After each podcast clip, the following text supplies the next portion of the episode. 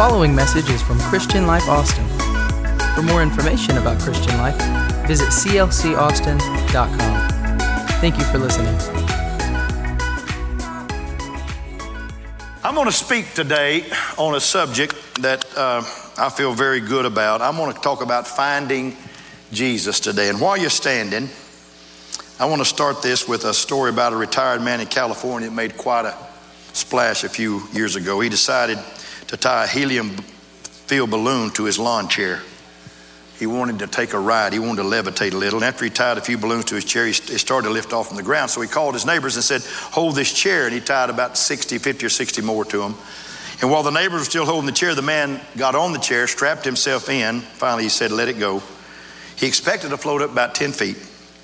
He had a sharp pointed stick to pop the balloon so that he would come down gently. But his friends let go of the chair and he began to soar to the air 30 feet, 40 feet, 50 feet, real quick. He was going up right above the house tree lines and out of sight. A few minutes later at LAX airport, the air traffic controller received this report. This is Captain Jones, flight 411. I'd like to report that I just passed a man in a lawn chair at 3,000 feet. That's funny. I'm happy to report that the man eventually came down and nobody was hurt. But the reporters asked him, Why'd you do such a thing? And he gave a great answer. And this is going to be the cusp of what I'm going to talk about. He said, Sometimes you have to do something. You just got to do something.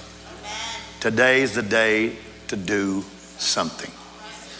Reading from the book of John, chapter 6. Once the crowd realized that neither Jesus nor his disciples were there, this is after he fed the 5,000. They got into the boats and went to Capernaum Everybody say, in search of Jesus. I think there's three kinds of people that look for Jesus. People that are on the verge of losing hope need Jesus. People who have no purpose for living need Jesus. And people who have great emptiness in their lives need Jesus. Turn to somebody and say, We all need him. You may be seated. God bless you. John chapter 1, Philip like Andrew and Peter, was from the town of Bethsaida. Philip found Nathanael and told him, We found the one Moses and the prophets wrote about in the law, Jesus of Nazareth, the son of Joseph. Nazareth? Can any good thing come from there? Nathanael asked. Come and see, said Philip. I'd like to start this today with saying simply this that Philip was one of the greatest men, the greatest soul winners that Jesus ever had in his arsenal, in his ministry. He found people. He's the one that found the lad that had five loaves and two fish. He's the one that found his brother. He found his brother, Simon Peter, and brought him to the Lord. He also found Nathanael under the fig tree. The man was just a finder of people. It was also the Greeks that came to him when Jesus was riding through Jerusalem on a donkey and said, Sir, we're looking for Jesus. Help us find him. It seemed like Philip was the number one PR guy for Jesus in his day. The Bible said, if you ask, you'll receive. It says, if you seek, you'll find. It said, if you knock, the door will be opened. Isaiah said, Seek the Lord while he may be found. Call upon him while he is near. There is never a greater time to call on the Lord than in the house of God because he made this church. It's his church. Years ago at a labor convention in London, someone mentioned the church. And the audience hissed and booed from the lowest floor to the highest balcony. And when the confusion passed, someone spoke of Jesus of Nazareth. And the place began to applaud louder than they had previously booed. The point being, many people who don't care for the church would not step their foot in a church door I go to a Bible study every other week with men who will not step in a church door. But the, the fact that I've gone down there, I, one's left the atheism and now he's a little agnostic and maybe a little believer. And the other told me the other day, he said, If I ever go to church, I'm going to come to your church. The world would love to see Jesus. They don't care for the church, but they want to see Jesus. That's the frustration of the Pharisees at the Passover. Multitudes of worshipers had flocked to Jerusalem for the feast. Yet when they arrived, they didn't ask, Where's the temple? They asked, Where's Jesus? The religious entrenched people of that day said in John 12, The world is gone after this man. it's the same today. The multitude is looking for Jesus. They don't look for an architect, they don't look for the house of God, they look for the God of the house. Sir, the Gentiles cried, we would see Jesus. The multitudes will find him because they seek him. The Gentiles asked Philip, We want to see Jesus. Can you take us to Jesus? They asked the right man, the one who could say, Yeah, I found him. We found him. We found the one that answers all of our petitions and helps us in all of our situations. Could we step away today from the confusion of so many denominations today? Can we step away from that? Could we ignore the creeds and the forms and the rituals and the rules and the regulations for just a little moment here? Could we sweep away the icons and the idols and the images? Because I care not today where you say you belong to. I want to know who you belong to. Amen? Do you belong to Jesus Christ? Can somebody say amen to that? Let's journey back across the hilltops of a time and see a man.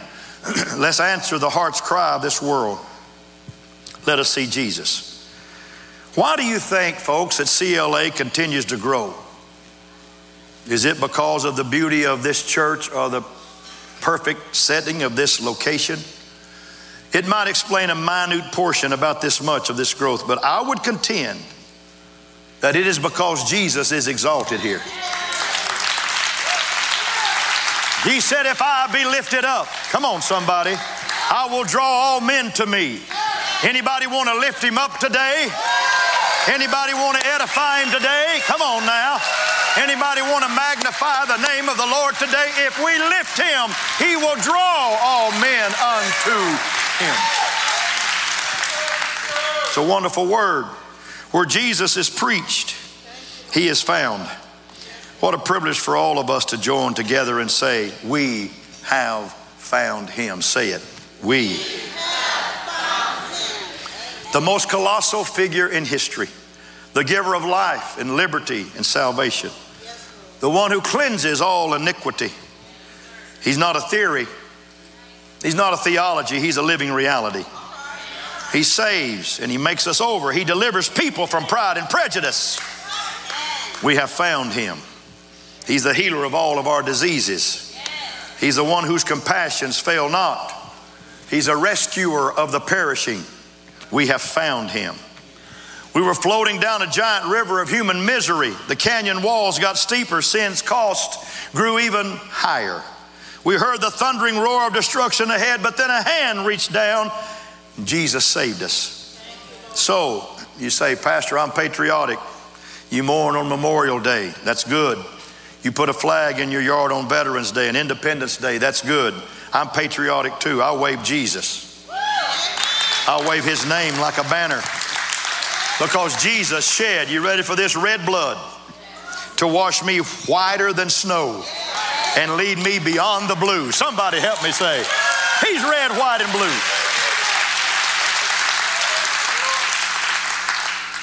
Somebody asked me one day, What are you going to do about all this trouble in the world? What you going to do about all the things that's happening in our society? As a couple of years ago, and I said, I'm not going to do anything except preach Jesus. Can I tell you, folks, when you elevate Jesus Christ, everything else gets de elevated. Everything else goes down.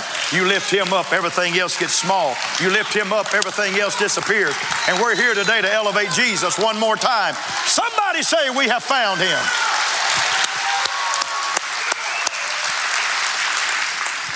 I do not speak merely of the Jesus of history today. I speak of the right now Savior. He is a very present help in the time of trouble. He's the one who stops by funeral homes and says, Little maid, little maid, get up. He's the one who stops by tombs of a friend and says, Lazarus, come forth. He's the one who walks across our difficulties that we call the sea of the wind and the waves and says, It is I, be not afraid. We found him. He's the one who feeds 5,000 without breaking a sweat. The one who built his great church next door to the gates of hell and said they will not prevail against it. The one who sustains us, the one who blesses us. We found him, our day star, our daybreak, our dawn, our hope in a hopeless world, our help for a helpless life. We have found him. He arises with healing in his wings. He's our present help, our future hope. We have found him. Can't you hear the voice? The hope of the voice in Philip's in Philip's vernacular when he says, Nathanael, your days of looking are over. Our days of waiting are over. We have found him. Can I say something today? I'm going to preach three little simple points here today. I'm not, I'm not going to be long. I'll be through before the top of the hour, and that's, that's a promise. If I'm not, I'll be through after the 12 o'clock, after 11 o'clock hour, 12 o'clock hour. Man is on a quest for God. Do you believe that? Do you believe this is the end time? I went to a movie on Thursday night right across the street called The Harbinger, Harbinger by, by uh, Jonathan Cahn, and it moved me. We are, we are living in a time that people need to get serious about their relationship with Jesus Christ. And for Philip to find him, he must have been looking. Only those who seek find. The psalmist compared his quest for God as a deer that thirsts for water in Psalms 42. Why are sports arenas so filled to the brim? Because people are looking for something. They look for something that satisfies. They're looking for a hero. They look to belong. You know, I'm gonna I'm gonna bring the movies to you in a different way today because I wasn't a part of at the movies. That was my choice. But I'm gonna kind of I'm gonna kind of give you a couple three interviews that I had in my office getting prepared for this. I'm gonna I'm gonna give you some first person narrative from people I interviewed. Pastor, how do you interview them? Well, I just I just wrote down what I thought they'd say. So I interviewed Nicodemus, and here's his first person narrative. Nicodemus, I looked, he said, oh, how I looked. Pastor Rex, I thought my answer could be found in religion. I said, yeah, a lot of people think that way. Keep talking, Nick. He said, I lived up to the meaning of my name, conqueror of the people. I fought for positions, I fought for offices in respect of others. He said, I arrived. I was one of the top 70 leaders in all of Israel. Yet when I arrived, there was nothing there, nothing. There was nothing at my arrival. It was then I heard of this teacher, this man who could confound the wisest. I said, I know, I know him. He said he had no office, no titles, no reputation, and he didn't seem to need those.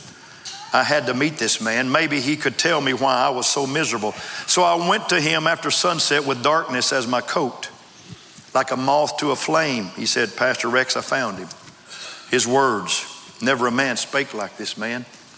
His eyes, they were deep as the oceans and penetrating as torches. His voice, Nicodemus, he said, You must be born again his words, his eyes, his voice. Oh, how they penetrated my soul. And he said, Your Bible tells you that it was me that spoke up for him at his trial before the Sanhedrin. It was me who brought a hundred pounds of spices to his grave.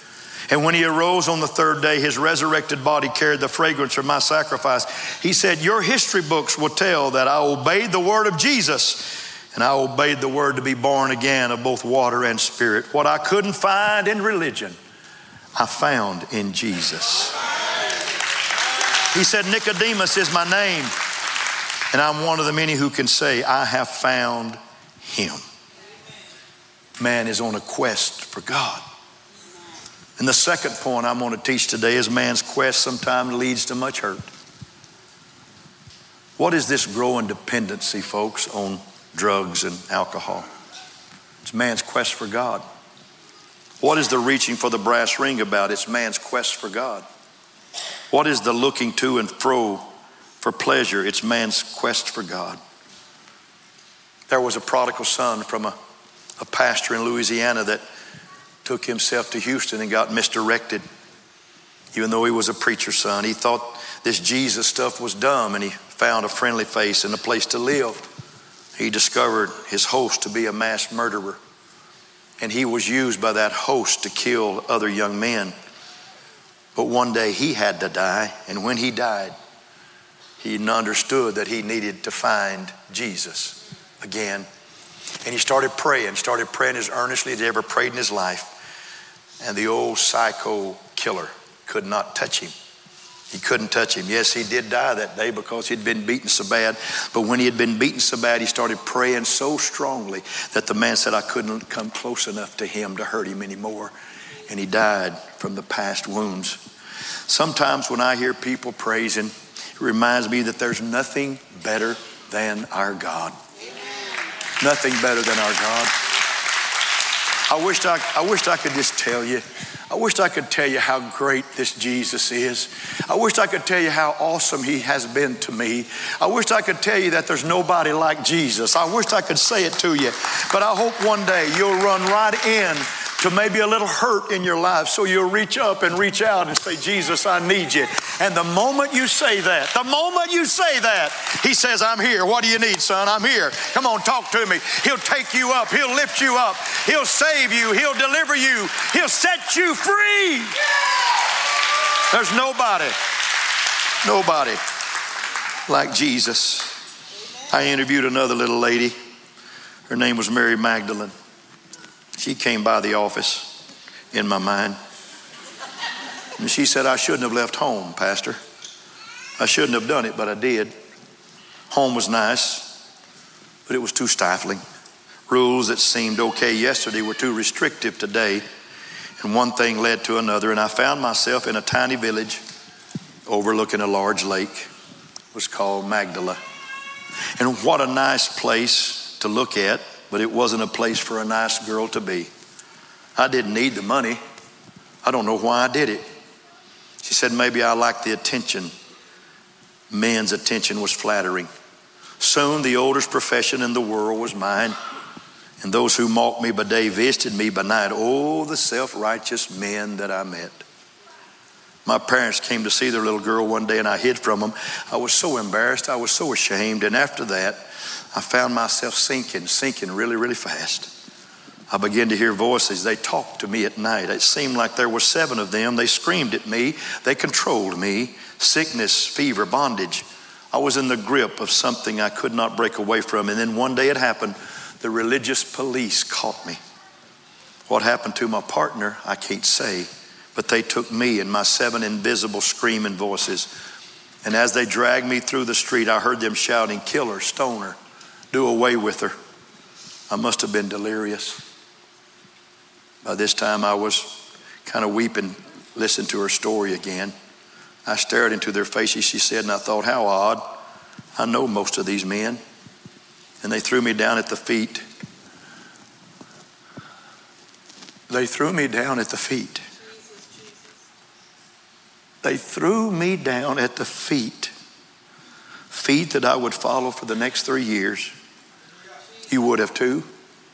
Feet that I would weep tears over when they were pierced. You would have too. Feet that I would tenderly clean in their lifelessness, and you would have too.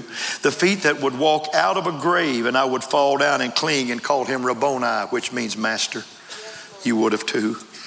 He was the one that day who protected me. He was the one who sent away my accusers. He was the one who said, Go your way and sin no more. And she said, Suddenly, all the voices and all the spirits that had taken possession of me, they left, and I was wonderfully made free. I didn't find what I was looking for in the village of Magdala, but it was on a hill called Golgotha. Millions have come to that cross, millions have found him to be the answer for their lives. She said, Today I, Mary Magdalene, raise my voice with millions and say, I have found him. Here's what I want to tell you it doesn't matter how big you get in business, Mr. Nicodemus. It don't matter how low you get in sin, Miss Mary. It doesn't matter. What matters is when you find Jesus, He'll make the difference in your life. Can somebody clap their hands and say, I have found Him? I have found Him. I found him. I found him. But what you don't know is that you're on a quest, and sometimes it hurts to be on that quest. But let me tell you the third point, and I'm done. The Lord is also on a quest today. He's questing, He's looking too. Jesus didn't wait for you to come to Him, He came looking for you. He came to seek and to save that which was lost before you were even born. He was here looking for you. He said, On this particular day, 20 years ago, there was somebody born that I'm still trying to intercept in their life. I'm looking for them. I want them to find me because I'm looking for them. Jesus is looking for you. And he came looking, knowing exactly the price that he would pay for his quest. Galatians 4 said, But when the set time had fully come, God sent his son, born of a woman, born under the law, to redeem those under the law that we might receive the adoption to sonship. We can be his kids because you're his sons. God sent the spirit of his son into your hearts, the spirit who calls out, Abba, Father. Abba, Father. I have one more interview to give you. I like this guy. He's an old hippie. This old boy was a hippie. He sat under a fig tree and just played his guitar and sang. He might not have had a house. I like him. He said, Preacher, I sat beneath the tree and I waited. I felt like this was going to be a special day, though, but I didn't know why it was so special. But because of my stubborn pride, he said, I almost missed it. I saw and heard Philip coming toward me. Here comes that seven character, Philip. He's a seven. He was obviously excited. He collapsed beneath the tree, shouting, Hey, buddy, we found him. We found him. My heart almost stopped beating. All my life, I had looked for the Messiah and I couldn't believe it. I didn't want to have my hopes raised and then dashed because they'd been raised and dashed before. Can any good thing, I said, come out of Nazareth? I can't believe I was so foolish. But Philip insisted. He took me by the hand, he led me. He said, My friend, took me by the hand and led me right into the presence of Jesus. And when I looked into the eyes of that man, it was like a sunrise on Galilee. There was such serenity, such sense of purpose, such understanding. I sympathize with the Samaritan woman, Pastor, who was so flabbergasted that she dropped her water pot at the well and raced through the village shouting, Come see a man that told me all things about myself. And then he said to me, When Jesus saw me approaching, he said to me, Here truly is an Israelite in whom there is no deceit, there's no guile, there's no false bone. He saw that in me. He saw that in me. Hey, when Jesus calls you out, He'll never call you out to condemn you. He'll call you out to lift you. The best friend you can ever have in this life is not this preacher, but Jesus Christ. That's the best friend you could ever have in your life is Jesus Christ. Somebody help me.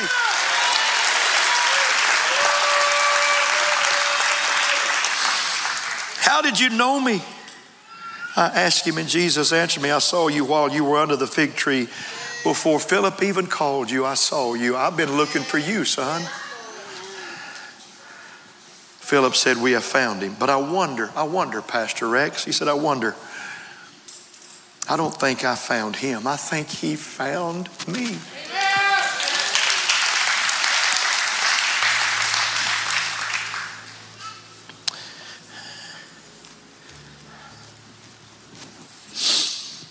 You know why?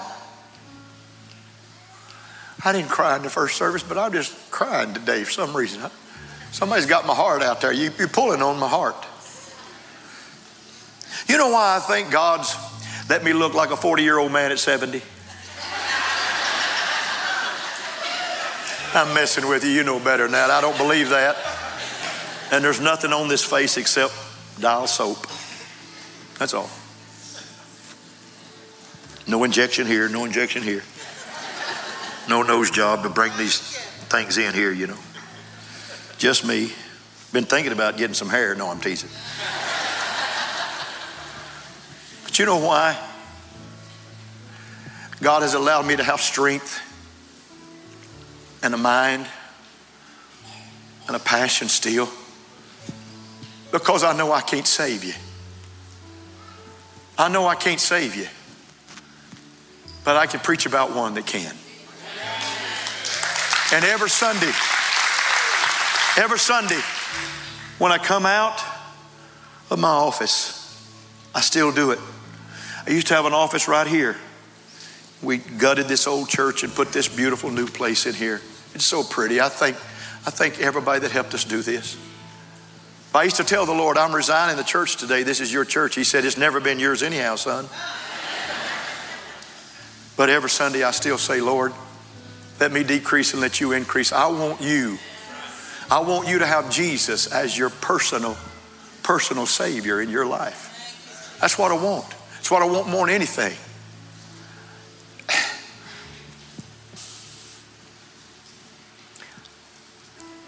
And one day when you when you walk by, I don't I don't want you to say he was a good man. I want you to say he loved Jesus and he wanted all of us to have that Jesus. That's what it's about. This is not my church. This is his church. Come on, clap your hands. This is his. It's his. Woo! Glory! I had a moment recently, one of those times when time stands still, just a moment, when I realized one more time that the reason I've been able to take the blows that have come into my life are the loss of people that I love the most.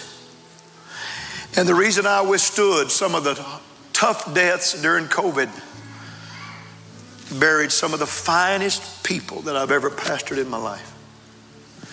And the reason I withstood negative hype from time to time about people and their words. And the reason I have had the strength to bury, to bury and say goodbye, and even have to say goodbye to some that walked away, is one reason I have found him. I have found him. I found him. I found him. And that's my story. It's not just a church that I have found, it's not just some people that have found him, but I have found him whom my soul loves. Or can I say, he found me and made me feel that I had found him. So here's what I want to tell you. Sometimes you just got to do something. And I think that we're in that time in biblical history when you need to do something about your life. If you're a, not a saved person, you need to do something about your life. And I would pray with you at two in the morning. I'll pray with you at five in the afternoon to lead you to Christ. But it's time for some of you to say, I'm ready. I'm ready, Pastor Rex. I'm ready to step, step over the line. I'm ready to walk through the blood of Jesus Christ. I'm ready to let Him touch my life. I'm ready for His blood to fill me and cleanse me. Amen. Would you stand all over the building and clap your hands for the word today? Amen.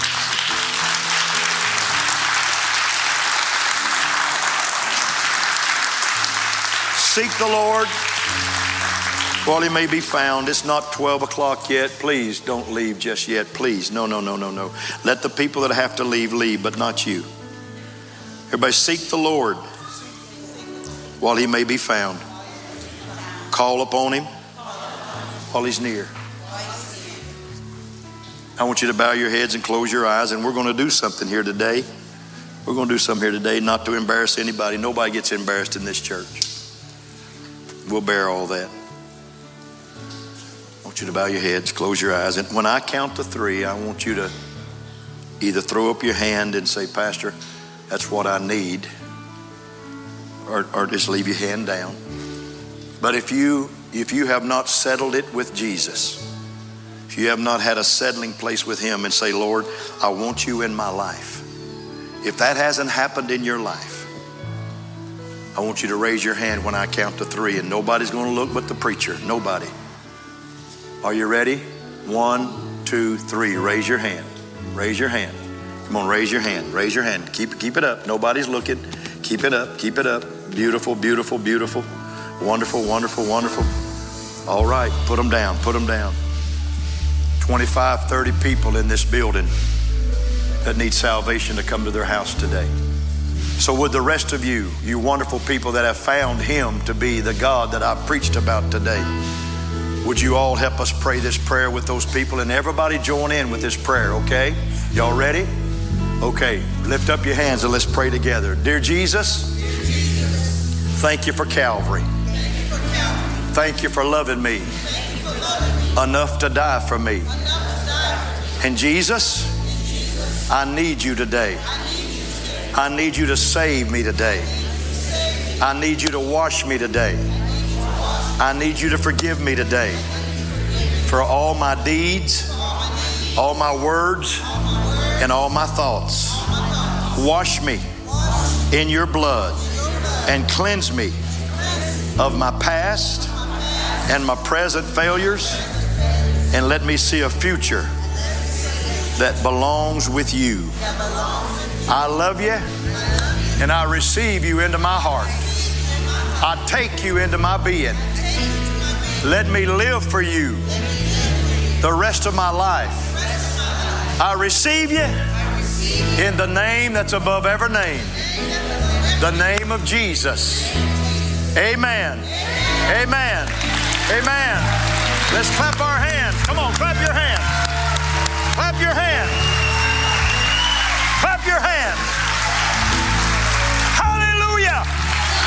Salvation has come to your house.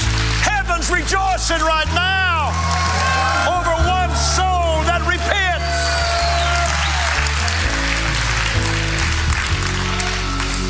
What you need to do now is get in the freedom class, get in the freedom life group, go to freedom conference at the end of the year. Let the Holy Spirit start directing and using you in your life. Let God become the captain of your salvation. Let Him become the leader, not you, but Him. Come on, one more time. Let's rejoice in what God has done here today. All right. Hold your hand up. I'm going to bless you now. Lord, bless these people. Bless them as they rise in the morning. Bless them when they lay down at night. Bless them in the city. Bless them in the country. Bless them when they're on the road and bless them when they're walking and bless them when they're riding. And Lord, bless them every day of their life. Let them find the favor of God in their life and let them walk in it. Favor comes from faithfulness. Let us be faithful to a call of Jesus Christ. For it's in Jesus' name I bless this church to have a great day today. And everybody said, Amen. Everybody say, I love Jesus. All right, they're going to sing you out of here. God bless you. I love you.